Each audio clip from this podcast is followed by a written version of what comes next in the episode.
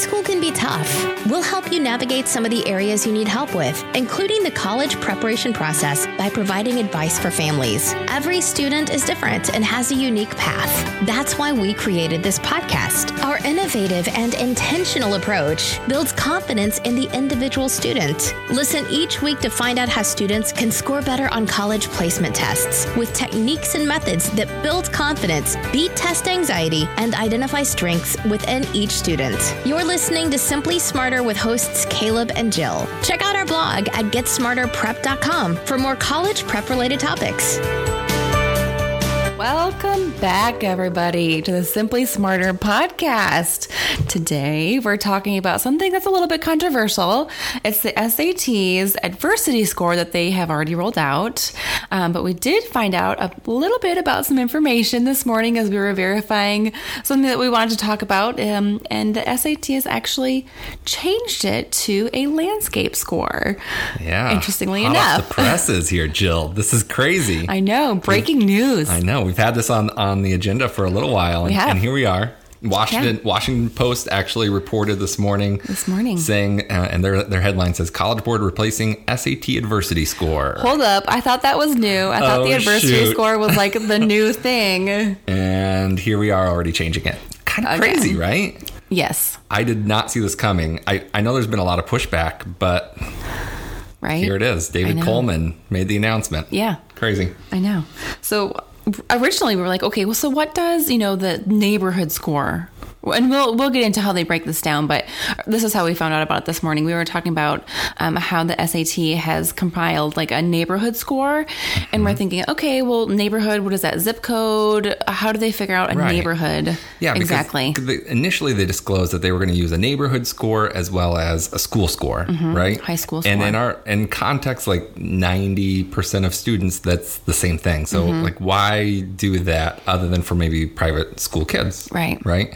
Well, we, we ended up finding out that it's actually based on based upon the census tracts, right? Yeah, Google that. Yeah, have fun with that. I actually dug in a little bit this morning because I'm nerdy enough that I find it interesting. Mm-hmm. Um, because I was just curious to see how it was going to be broken out. Because originally, if it's just by zip code, I was just like, man, this is hugely flawed. Mm-hmm. So I was kind of encouraged to see that they were using some information that was a little bit more accurate, maybe. Sure. Instead of like, hey, everybody in in Kansas City, you'll know this, but like six six two zero eight, hey, the wonderful, amazing neighborhood of Mission Hills. Mm-hmm. Yeah. But it also includes some parts of like Prairie Village and uh, some other parts of of the city that maybe are not quite like Mm-hmm. Mission Hills. So I was afraid that it was just going to be a terrible measure and awful, awful, but it actually was split out fairly reasonably. Right? We Oh, Yeah. we looked It's at your neighborhood. It's still weird. Yeah. Like yeah. your neighborhood, you're in in West Olathe, brand Yep. Mm-hmm. new neighborhood. It's beautiful, and it's kind of lumped in with North Northern Gardner, Yeah. which is kind of strange, even right? more west Olathe, which if you go past us, there's really not, Not much, much. at all. Right. But yeah, and it kind of cuts off right after the lake, so we're not in the same census tract as our school, which Yeah. is a mile and a half away. And most kids that your kids would go to school with, which is right. interesting. Right. So if you live within that neighborhood, it would be your neighborhood score as well as your high school. Well, high school. Yeah, Yeah. it would be high school. I, I would have to guess that as they'll, well. they'll be shifting these tracts over the years, just because as growth continues west of the city Yes, or like that, yes. or south or north or wherever else Right. it is, I think they'll have to start adjusting those to, to fit the populations because they're they're kind of saying that they're kind of Mm-hmm. in that like 4,500 to 8,500 resident range. So hope Mm-hmm. Yeah, that's hopefully definitely gonna. but what is that? shifts. Every four years, five years? well, do they change census that? tracts, so it'd be every decade, I guess. Every 10 years? so Yeah. maybe after 2020, Oh, they'll that look would very be different. hugely different. Hmm. I guess we'll see. Interesting. Yeah, your neighborhood wasn't even there in 2010. No, no. it's yeah, insane. It'll be interesting. Okay, so let's go back to the original adversity score. Okay. Okay, so the College Board, SAT, who manufactures the SAT, um, they implemented an environmental context dashboard, aka an adversity score, that is. rates students on the 1 to 100 scale. Which is then broken down into two categories, like we said a neighborhood measure and a high school measure. And there's a whole slew of things that go into each one of these high school and neighborhood measures. So, some of the neighborhood factors are median family income, percentage of households in poverty, percentage of single parent households, uh, vacant housing units, adults with a high school without a high school degree, um, adults without a college degree, percentage of adults with agricultural jobs, and the unemployment and crime rates. Right. Yeah. Yeah, that's what I was I was gonna say. That's a lot of information that you're gathering from one simple thing. Right. And then where do the they get this tract. information? I mean, they just get it The from a census. Yeah, Man, and I feel like that would definitely change every 10 years. clearly. Right?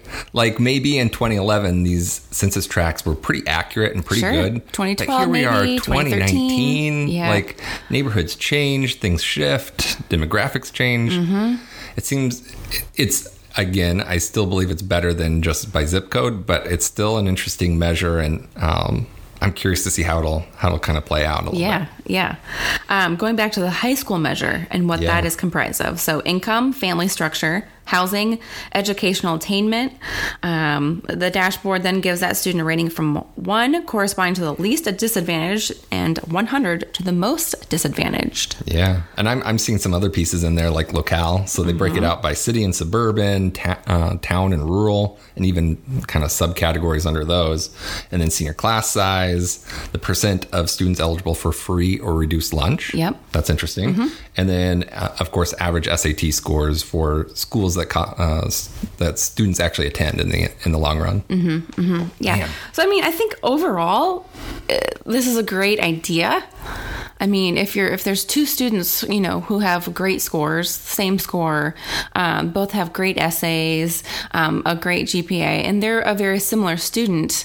Um, you know, the one kid has an uh, adversity score of 86, and another kid has an adversity score of 12 yeah, that might play a factor for sure. So I can see what they're doing, um, but now they've even got rid of that score. Now they're just Right. going upon landscape. Right. And and that's the, the thing. Like I feel like a lot of the pushback was that first of all, students and parents will never see we're never going to see the adversity score, and now they're not going to see the landscape score. Yeah. So how do you factor this in? What I mean, what do you do? You can't do anything about it, right? I mean, there's nothing you can do unless you move. It's baked into the cake. Right. And what do you and again for your adversity score to be stronger or better, like you'd have to move into a lower income neighborhood Mm-hmm. or a school that's not as good. I'm not sure what the advantage of that would be either. Right. Right, right. So I, I will say, you said you like the idea. I like this quote by David Coleman. Mm-hmm. He says, The idea was a mistake. Oh, this is from the Washington Post. that's this morning, oh my gosh. So Tuesday, August 27th. I, I have to admit that's something that I find kind of interesting because they're they're calling the idea a mistake. Not that the adversity score was the mistake necessarily. Maybe, maybe he was meaning to be more specific in that realm. Mm-hmm. Let's hope But- so, but but it's it's- still rolling out as Right. something else that's just renamed. Yeah, that's the thing. They're they're not getting rid of it. They're just replacing it. Right. And now there's going to be. I mean, they're going to have to have a lot of transparency to show exactly what they're going to in order for it not to have additional blowback and Right. and the confusion that it adds. Right. Like, yes. I mean, even just reading spring. through all of this information, my head was spinning. Right. I Yeah, mean, we- how would you be able to figure this out? I mean, you probably could have an idea of where, you know, if you're a parent, you're looking into this, you, you might have an idea of where that lies. But, you know, let's see, uh, your census tract where you live, uh, you have a college education. How is that scored though? What what does that factor into that score? Yeah. Right. Yeah. We they don't dis- they didn't disclose any of that before. Will they now? I have no idea. Yeah. Right. Big question mark. I I think some of it is one they didn't disclose kind of how they were getting to it, other than some vague generalities, mm-hmm. right? Kind of like what we mm-hmm. read off of a moment ago. But beyond that, we're we're talking about something that's kind of a big deal. Uh, I mean, if they're going to use, if colleges are going to use this information in a way that we kind of suspect that they will, w- we want to know what's going into it, right? Absolutely. So, so we've spent months trying to figure out like what is this looking like? What do we recommend to students and families about this new score? Yeah. And now what have they done? Flipped They- it. They've created even more chaos. oh my gosh. Welcome to College Board in 2019. Making your head spin. it really does. Uh, well, let's talk about some of the flaws. I mean, we've talked about Okay. some already. Okay. But let's just think about this for a second, further break it down. So the information is inac- inaccurate from different sources, right? So, um, okay, I have a student and I'm going to go send them off to live with grandma because she lives in a lower income neighborhood or a smaller neighborhood or a rural neighborhood. Or maybe you're wealthy enough you buy another house and that is Right. your primary residence, quote unquote. Like there's still so many ways to game the so system. many things. Right? Right. Or someone's moved in. They can't factor that. Someone's moved out. Right. Uh, you got a different job. You lost your job. Right. Uh, you got your college education. Yeah, a divorce within the family. So many different things that factor in every 10 years. I mean, think about this. So, in 10 years, Kate's going to be out of the house. I have a nine year old. Right. I mean, hopefully she's going to college and getting out of the house. Right. I love her dearly, but it's time to move on, chickadee. and then Sam will be right behind her. You know, Right. he'll be 17 and looking Yeah. into different colleges. And then, Right. you know, so uh, those factors. And then I'll have a 14 year old, which is insane. So many different things go into it. You know, what if a parent passes and then we have to have, you know, an, another, the other half of that parent come and live with us? Right. Who knows? Like, there's just so many different things. You just, you can't true. foresee, Right. Which And- is called life. Right. Life. And and this is the interesting part from my perspective because colleges have been gathering this general information for decades. I mean, they have this information. They're in a much better position to to make judgment calls on things like this and and again, if it comes down to two students and on paper they're the same but one comes from a rougher neighborhood or Mm-hmm. a school that's maybe not quite as strong as the other candidate, Right. Well, okay, make that decision. Like Mm-hmm. they are equipped with that because guess what? They have actual financial information about Right. Mm-hmm. the individual student, right? I feel like this is some of the controversy is that everybody's lumped into this one group. Whereas again, everybody's situation is different, right? Absolutely. So if you're at a university, you could create an adversity score for your students and it would be a multiple multiple times better than what what we're seeing from from college board Sure. which I'm, I'm, I'm which just makes me wonder like what is the validity what is the value how are colleges going to use it Mm-hmm. and it's all these things that are up in the air we just don't know Can we just take a minute to think about how much money and time the College Board has used so far? Oh my gosh. Th- well, this is this is one of my qualms, right? And I was talking with some of our other staff this morning about it. Is the idea like since the revisions in 2016, SAT has been in a little bit of a flux, and they've kind of changed some things. They they used to use ETS to help uh, make the test before the revisions in 16. Yep. And we we appreciated the test. We highly recommended it to to particular students and and whatnot it's just so different and like I, I wish that they would focus in on their core competencies like nail down this sat make it the best test you possibly can Right. and then if you want to kind of do some new things like mm-hmm. all right move into those kind of mm-hmm. kind of kind of put together some information and help colleges make better decisions but let's make sure we get our core competencies down pat first That would make sense. oh man but I'm sorry. so it goes. Here we are in Yeah. Hmm. 2019. Interesting. It is very interesting. Yeah, it really is. It's I, I, the the thing that I have the most issue is with the most issue with is the fact that it's just so much unknown for students and families. Like Absolutely. the process is already so confusing and challenging for for families and if the, they go through it one two three times Mm-hmm. maybe more than that right but n- not very often and it's always different if you have two kids maybe they like very different things they go to different schools and experiences So- right So yeah, so my kids are two years apart. So I wonder what that would look like. I wonder, you know, if Kate would get a different adversity score than Sam.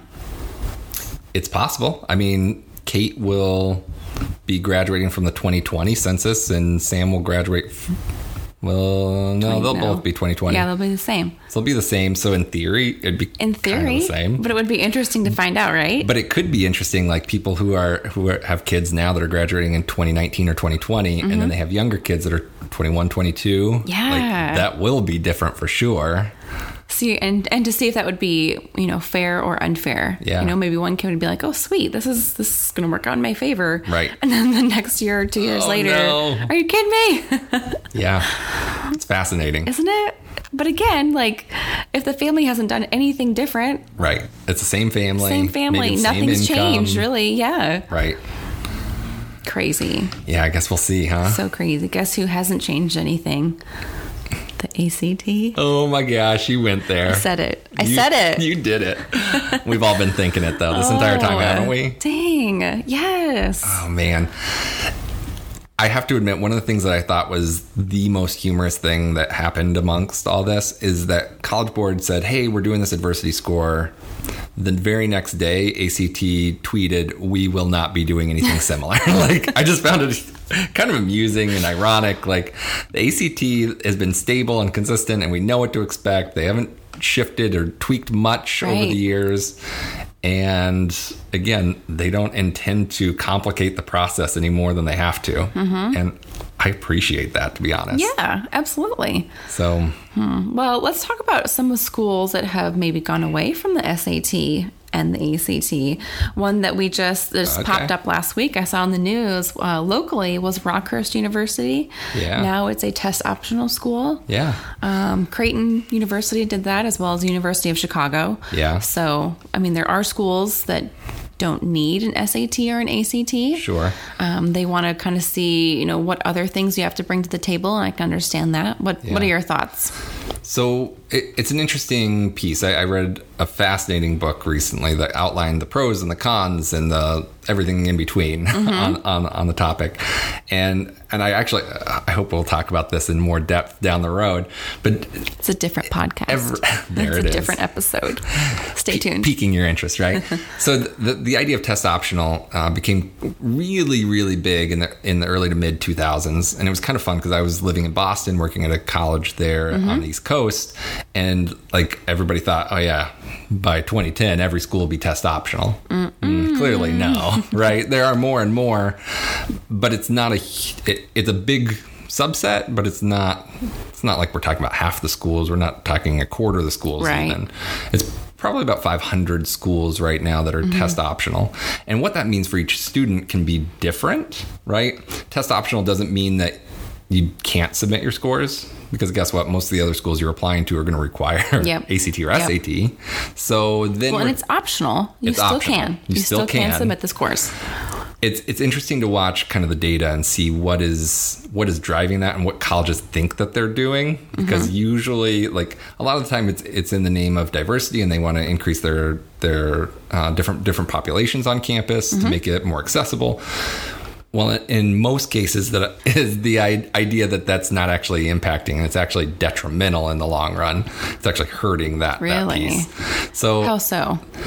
well, again, it's un- unintended consequences. You think you're doing something to make access easier. Well, really, you're just making it uh, m- even easier for other populations to apply and to get in. Mm-hmm. Uh, that that it just doesn't meet the the expectation that you created Right. Mm-hmm. it for. Uh, and we encounter that in everything, right? Right, right. There's always something that pops up, even if even from a great idea. Yeah. So there, there are pieces like that. And then, of course, acceptance rates are lower and scholarships Mm-hmm. are lower Mm. for students who choose not to submit scores at most schools. Again, I'm sure there's exceptions to the rule. Right. But generally speaking, that's what's happening. Interesting. So is, is it a good idea?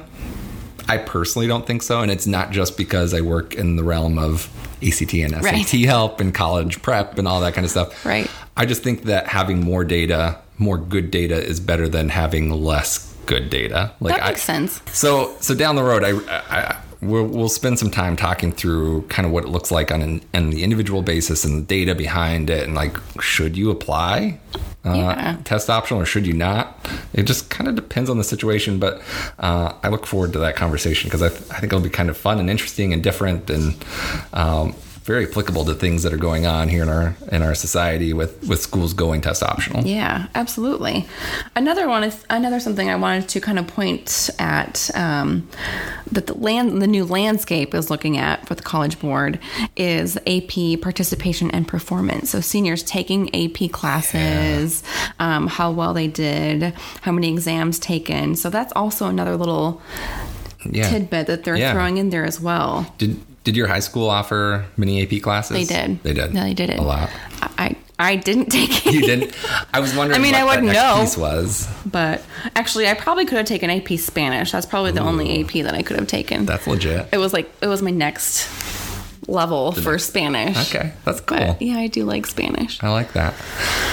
We You? we had a, we had quite a few. So I grew up in the inner city of Denver, Mm-hmm. and we had quite a few AP classes. Now participation was low, so Mm. I'd be even little things like that. Like there were a lot of AP classes offered because it was Yeah. a large high school.